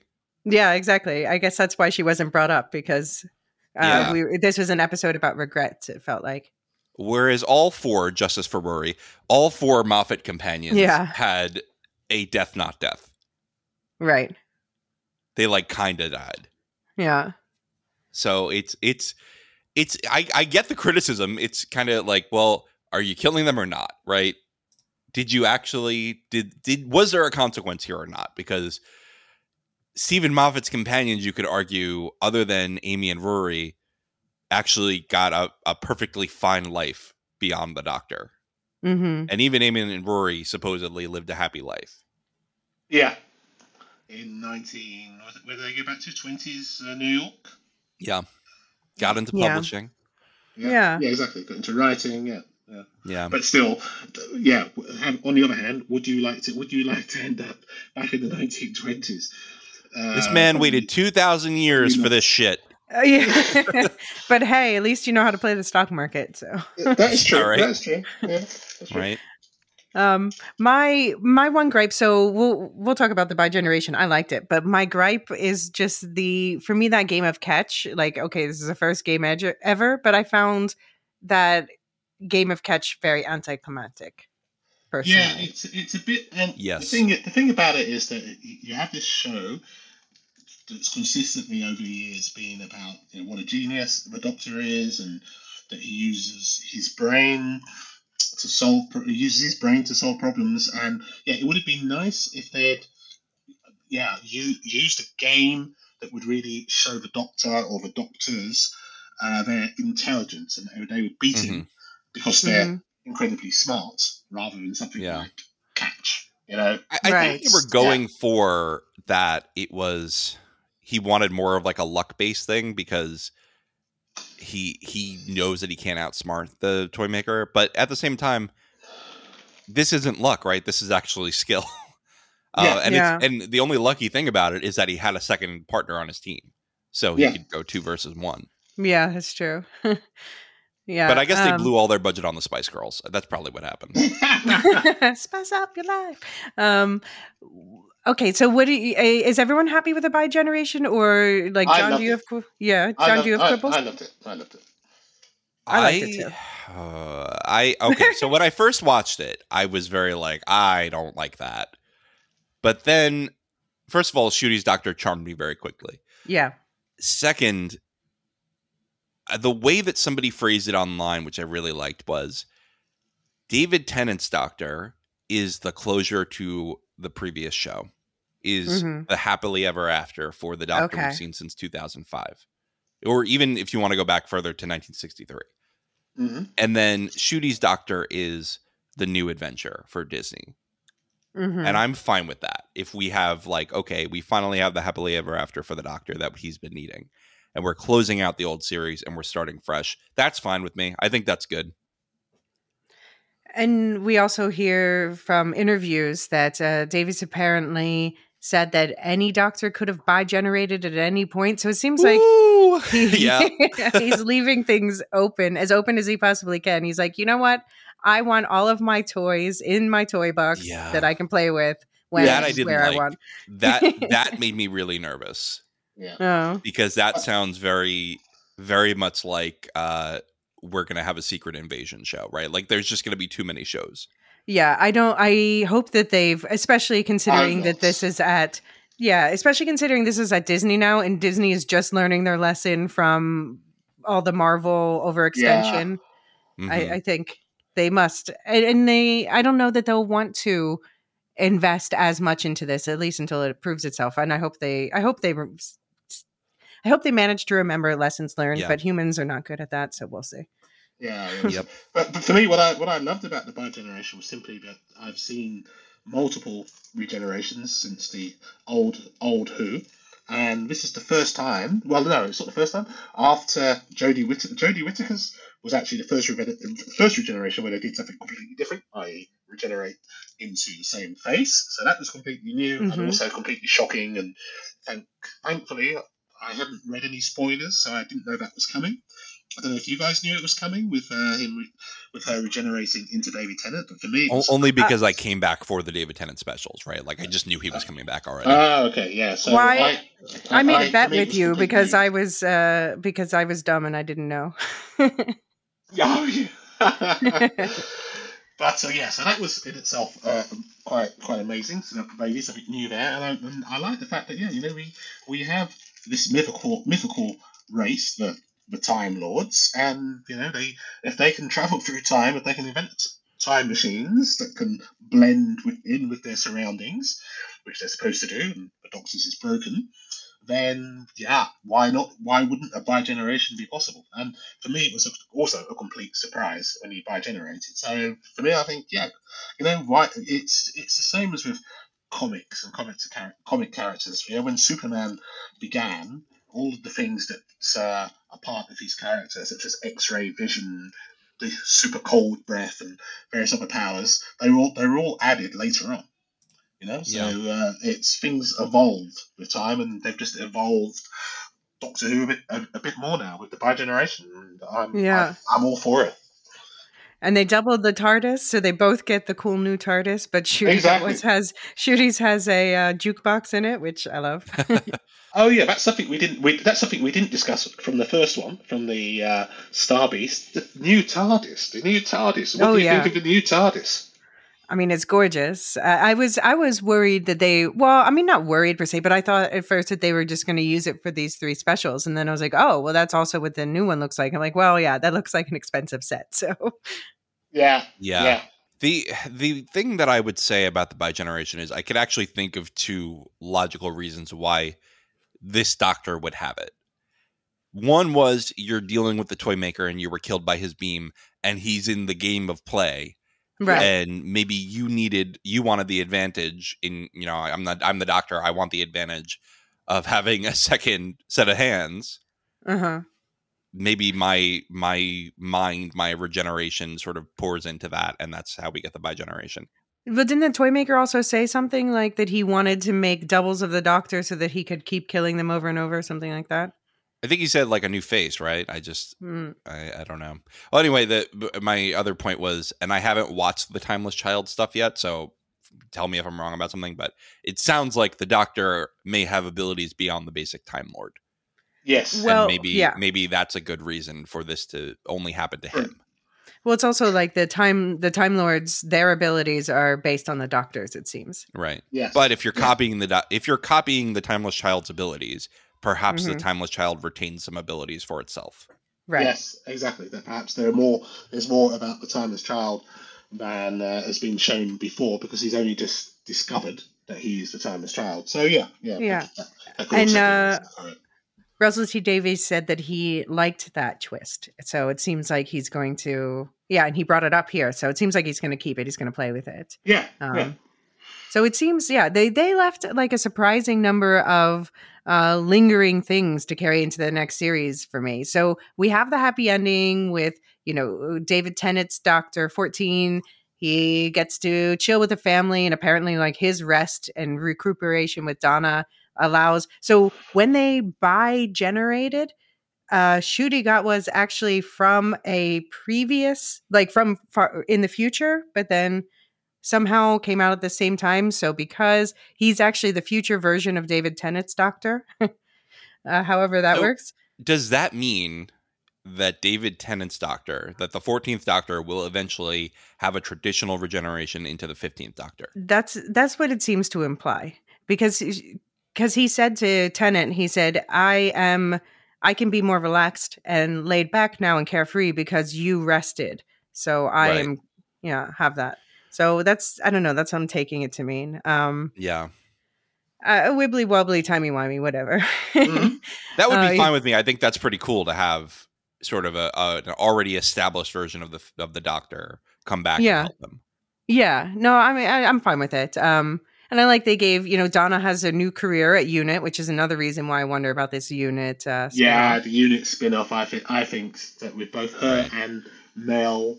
I think that's... I, I yeah. N- notice they gave her five weeks of holiday, so yes. they can easily explain her being away.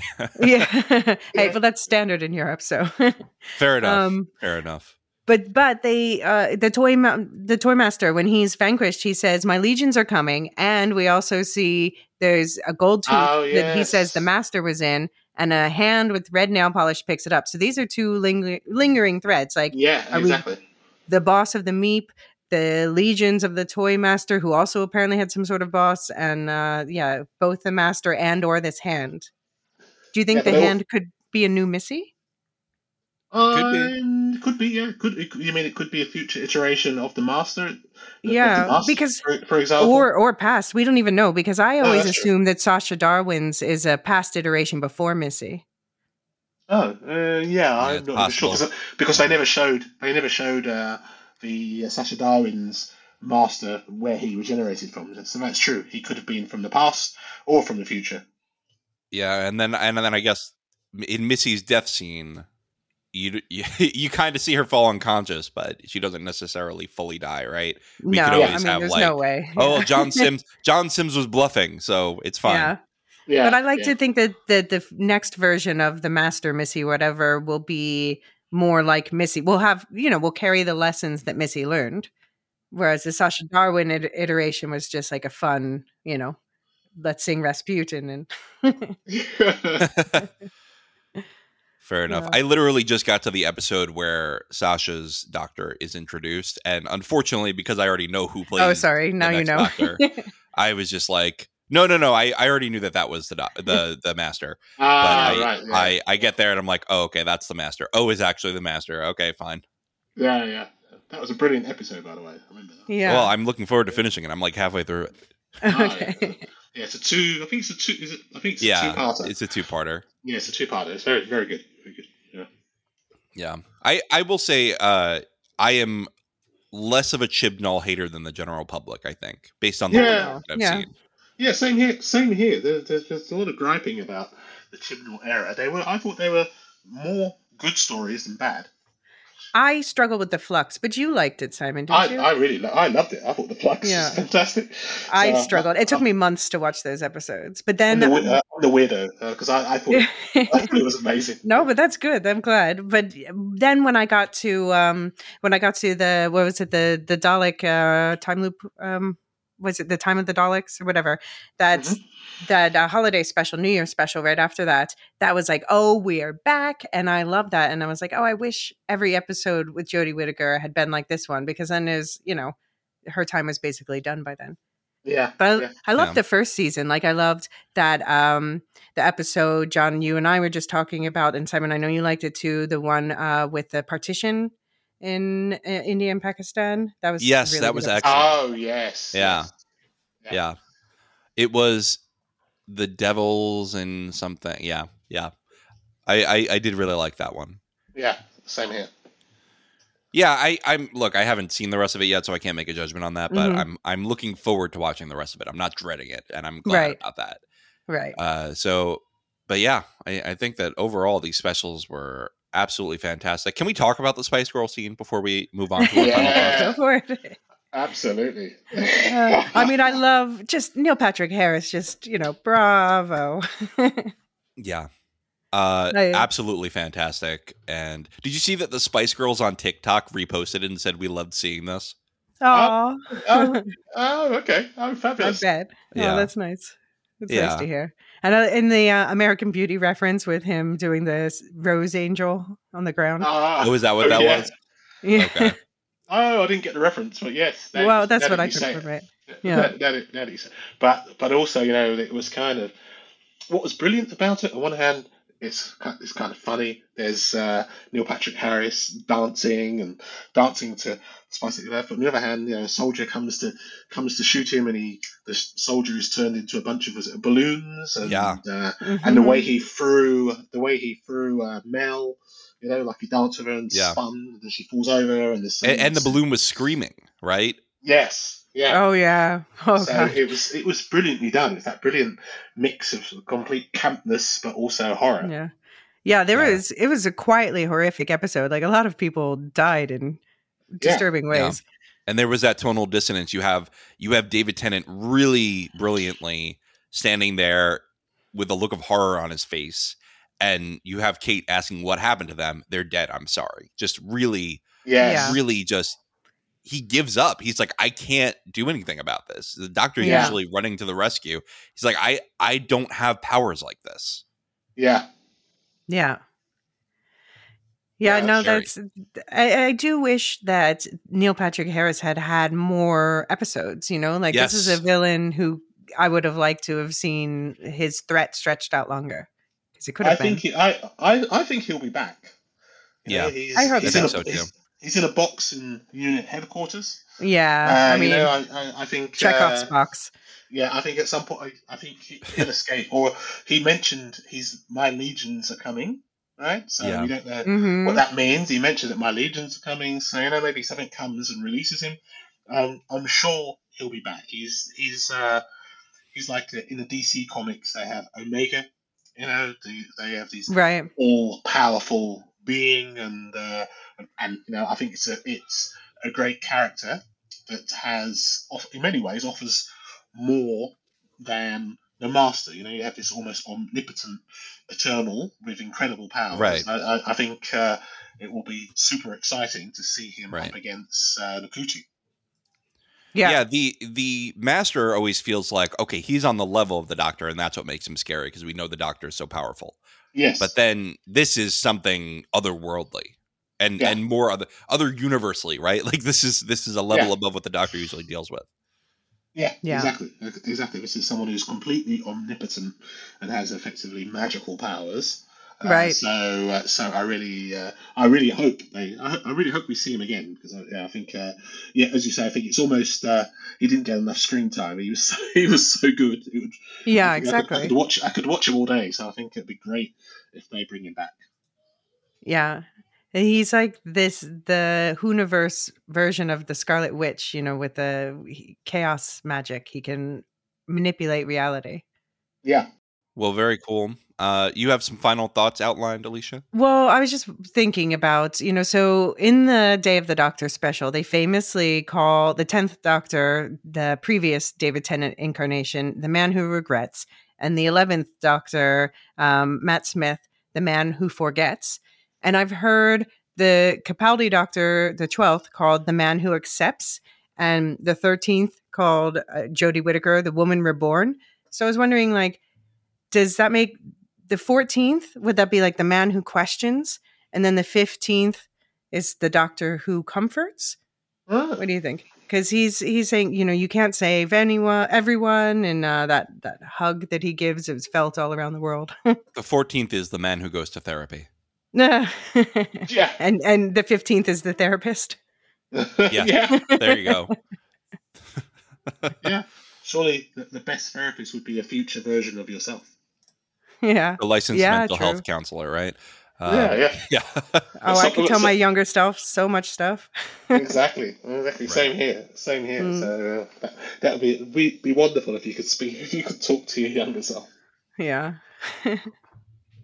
Were you guys looking forward to the Christmas special? I guess the answer is probably obvious.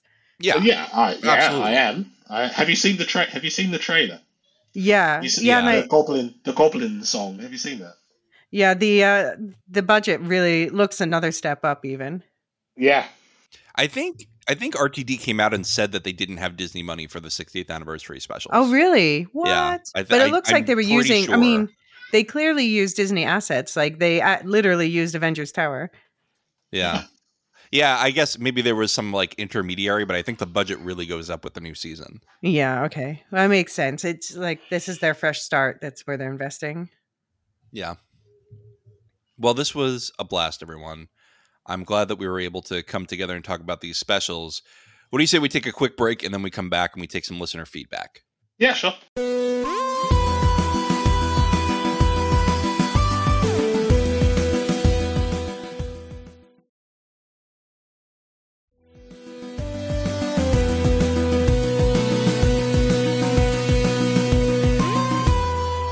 And we're back.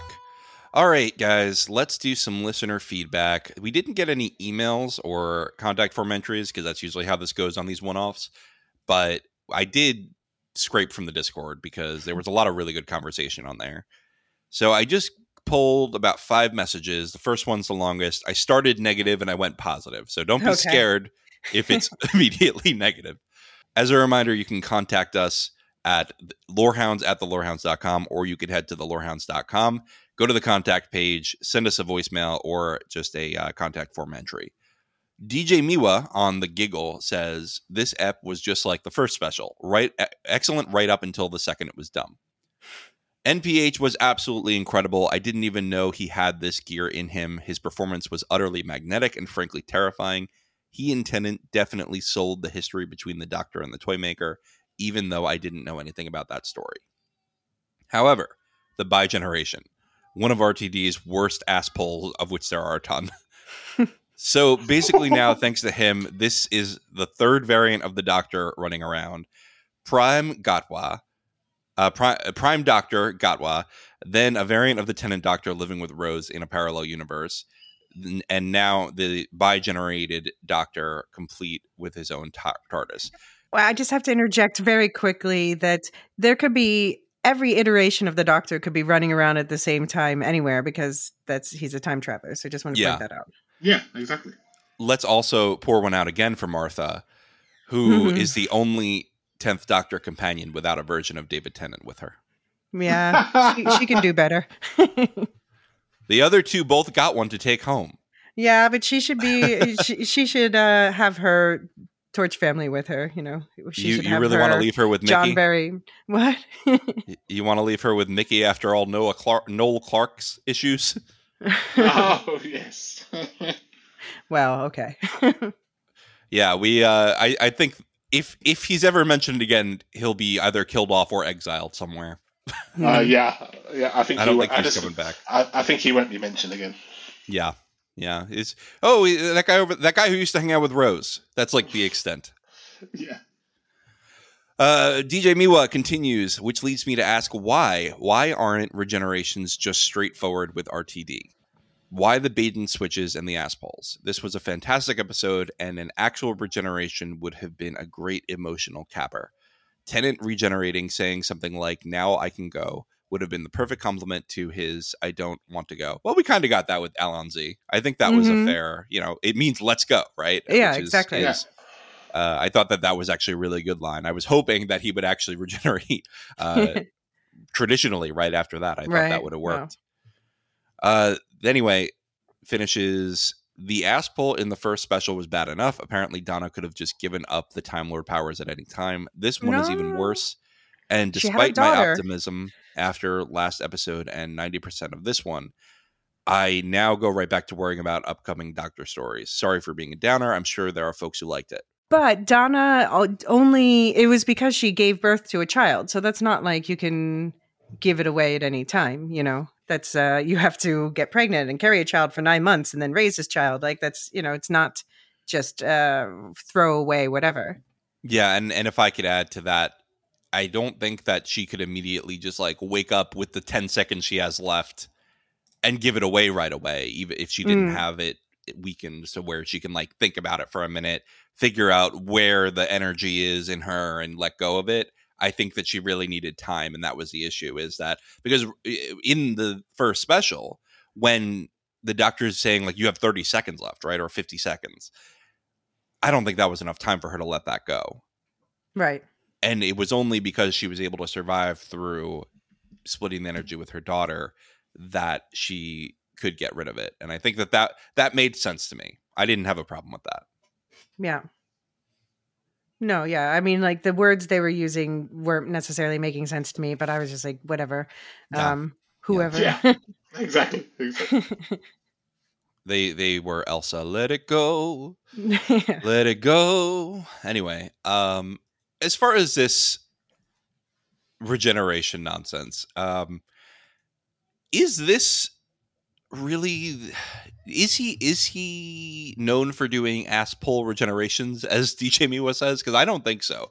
Uh, Eccleston to Tennant was pretty straightforward. So was Tennant to Smith.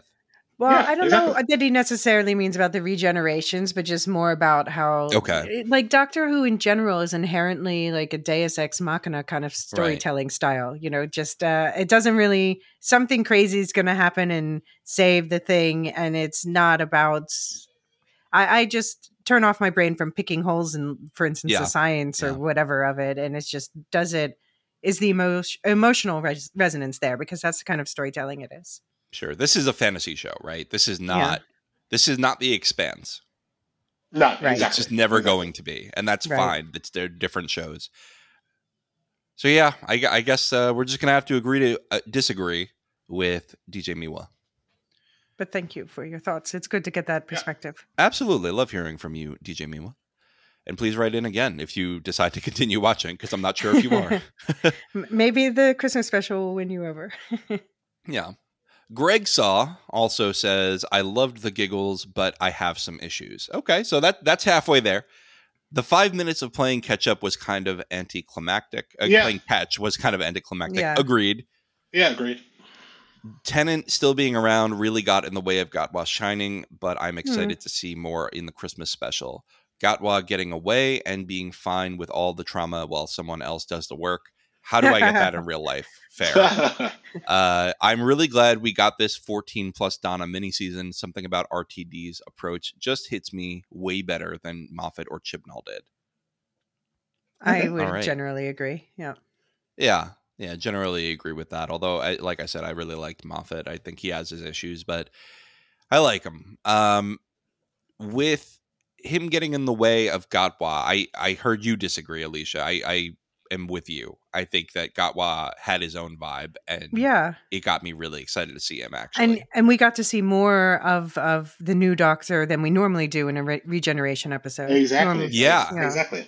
Usually they get one line. Yeah. If, if that, you know, sometimes it just ends. They've regenerated, and that's it. You don't yeah. see oh, anything. Yeah. Whereas what you immediately my kidneys. I don't of, like the color. Yeah. Yeah.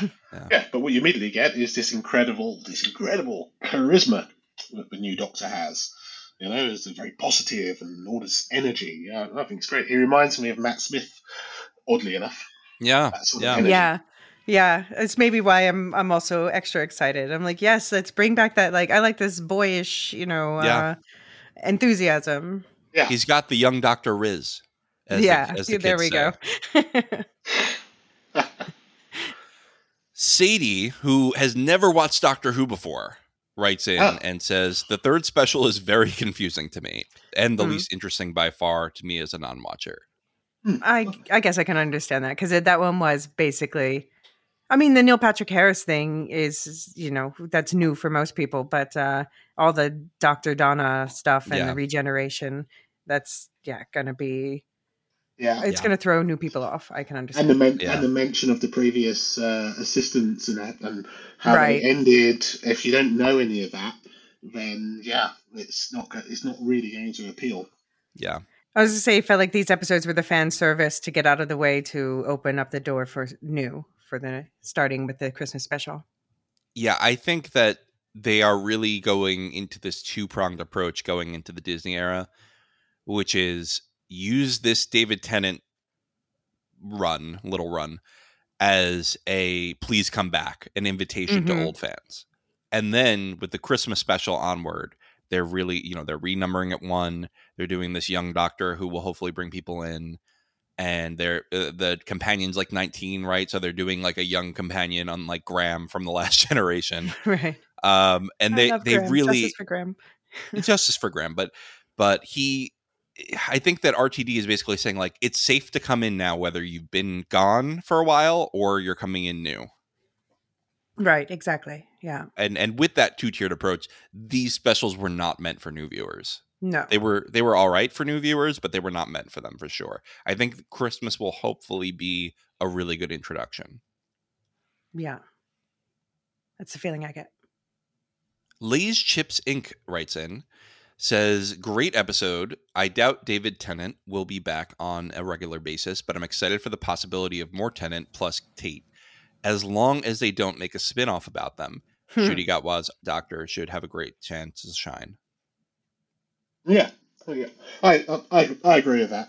It wouldn't it wouldn't surprise me if perhaps, you know, in in a future Christmas special that uh, somehow they cross path, the Doctor's yeah. cross path.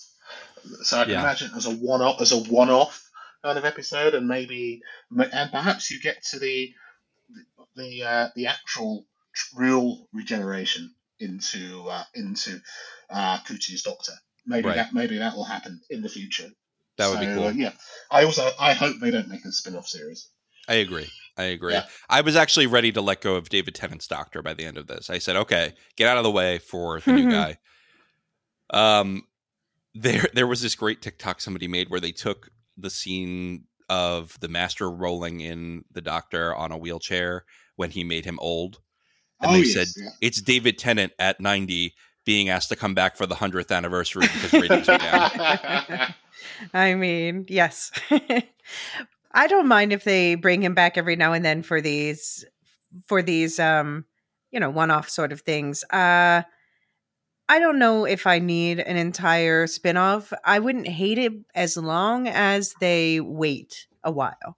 They need, I agree, they need to give the new era a chance to take root before they start piling on the fan service for the old era. Yeah. Or perhaps the new UNIT spin-off series. Right. Or well, that's occasionally have a Doctor appearing, David Tennant's Doctor appearing yeah. as a scientific advisor, as he as the third Doctor was. Yeah. It reminds me there's this comic run for Captain America where he gets turned into an old man and then right. gives Falcon the mantle, and he's just like a consultant for the Avengers. And maybe that's what that's what David Tennant's Doctor does. They give him a call every now and then. He comes yeah. in, he does a voiceover over the phone, and that's it. Yeah, yeah, exactly. That's true. Something like that. Yeah, yeah. You know, I, I mean, yeah. Especially, he's living with Donna. Donna's hired by UNIT. Yeah, I'm thinking he would slot in nicely as an occasional guest star in the UNIT series. Yeah. All right. Well, one last piece of feedback. Pariah Dice says, uh, "I love the arc, but I've always been a fan of the Tennant Doctor. That said, if the point of this mini arc was to re-engage the Who fans and get them hyped for Ncuti, who." It fully worked for me. Yeah. Exactly. Which I think is a good note to end on. Yeah. Yeah, absolutely. Absolutely. Bring on the Christmas special. And the, Bring what it was it, gnomes? Sure. The attic gnomes or whatever? Yeah. Well, this was a fun time talking with both of you. Are there any closing thoughts about Who before we talk about where to find you? Uh, my, only closing, my only closing thought would be, you know, I'm just looking forward to what will be the, the new era, and and let's hope it goes from strength to strength. Very cool. Um, I just wanted to point out that a lot of people have been discussing online that when the bi-generation happened and the Doctor spit, split their clothes, that uh, a lot of people like to remember that David Pan- Tennant ended up without underwear. So you can imagine Commander Doctor for the rest of your time.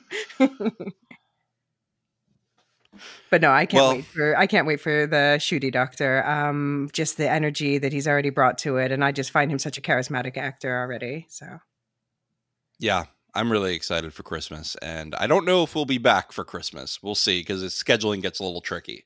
But I think Alicia, perhaps you and I will talk about some some future coverage of Doctor Who on yeah. this feed. Sounds good. Simon, are you working on any projects that people can check out? Um, no, not really. No, no, not really. Uh, I'm very, very, ha- very happy to be here. I mean, I, I have a, I have a blog in Amsterdam, but it's uh, don't, don't worry. I'm good. I'm good. So actually, that's how Simon and I first know, uh, originally know each other. Is we were content creators about Amsterdam. Oh, cool. Yeah, he he was telling me that uh that you knew each other through work, but I wasn't sure what kind of work exactly.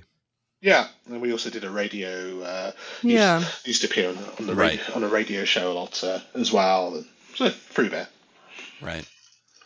Very cool. Uh, Alicia, do you want to tell everyone what you're doing on the Wolf Shift Dust feed? Uh, yes, sure. So uh, we are wrapping up the Beacon twenty-three coverage. Um, so the last two episodes actually are going to drop on the seventeenth. So uh, we're going to be recording it, and I'm going to be getting out that final episode as the holidays allow. And also there will be holiday specials um, uh, around the It's a Wonderful Life to the new movie It's a Wonderful Knife. Multiverse of movies, oh, nice. I'm calling it. Um, and then on the book club, we Abby and I have recorded our shift breakdown, so I'm editing that to get out. And then obviously we'll be continuing with uh, Dust and the Silo stories and the rewatch. Cool. Really looking forward to it. Over on Properly Howard, you can find their full season of uh, remakes that they covered. You know, Howard the Duck, White Man Can't Jump, RoboCop, all all the fun stuff. On the Severance feed, which is also in the show notes, and you can find We'll Shift Dust in the show notes as well, you will find their coverage of season one, which I think they're almost done with. And then we will be joining them for season two, so make sure you go subscribe to that. As far as the Lorehounds, this is coming out shortly after we record it. So uh, other things coming out in December just to tie off the year. We don't have anything weekly coverage right now just because of the way that the scheduling worked out. But we have a podcast on Skyrim, podcast on Hogfather by Terry Pratchett, which is kind of a fun Christmas Woo-hoo. book that is very British. If you like Doctor Who, you'll probably like that. And um, we have our Second Breakfast top ten rankings, which I know, Alicia, you and I are going to record your rankings right after this. Very exciting for that. And we have uh, Rebel Moon uh, breakdown coming up when that comes oh, right. out on Netflix. Right. Yeah. Right. You guys are are doing a lot of stuff lately that I'm not even uh, that I don't even uh, go on. So plenty of stuff coming you on the feed. You are always welcome. Well, thank you. Thank you. Uh, Rebel Moon makes me very nervous because of yeah, who's involved. But maybe I'll come on the next one. But now with the negative, uh, there's some negative backlash, and I'm I'm uh, I'm prepared to like it now just to be contrary. Oh, fair enough. Fair enough. Uh, really quickly, I just want to thank our Patreon lore masters. They are Samartian, Cyrus, Mark H, Michael G, Michelle E, David W, Brian P, Nick W, S C, Peter O H, Bettina W, Adam S, Nancy M, Lavinia T, Duve seventy-one, Brian eighty sixty-three, Frederick H, Sarah L, Gareth C, Eric F, Matthew M, Sarah M, D J Miwa, Andra B, Kwang Yu, Laura G, Deadeye Jedi Bob, Nathan T, Alex V, Aaron T, Sub-Zero, Aaron K, and Adrian. Thank you all so much, and thank you to all our patrons for helping support the show and helping us do fun things like the Doctor Who anniversary. Uh, helps us justify taking time to talk about all this nerdy stuff. So thank you again. You can always go to patreon.com slash thelorehounds if you want to uh, get ad-free content and bonus episodes for as little as three bucks a month. Until next time, pleasure speaking with Alicia and Simon. Bye. Yeah, thank you. Bye. The Lorehounds podcast is produced and published by The Lorehounds. You can send questions and feedback and voicemails at thelorehounds.com slash contact. Get early and ad-free access to all Lorehounds podcasts at patreon.com slash thelorehounds. Any opinions stated are ours personally and do not reflect the opinion of or belong to any employers or other entities. Thanks for listening. A new Star Wars journey begins in the place all good journeys begin. At, well, the beginning. This Star Wars Day, I'm excited to introduce the new Star Wars Canon Timeline podcast, where we will piece together the complete story of that galaxy far, far away, in timeline order, from the dawn of the Jedi through the great unknown following the sequel trilogy. This is a podcast for both Star Wars superfans and complete newbies. Listen to the short intro episode now to hear how it works and what to expect over the coming weeks as we set the stage for the new television series The Acolyte, which we will be covering with weekly breakdowns. Subscribe to the Star Wars Canon Timeline podcast wherever you listen to take part in one of the most epic and expansive stories ever told, following all the twists and turns from start to finish. May the fourth be with you all, all month and beyond.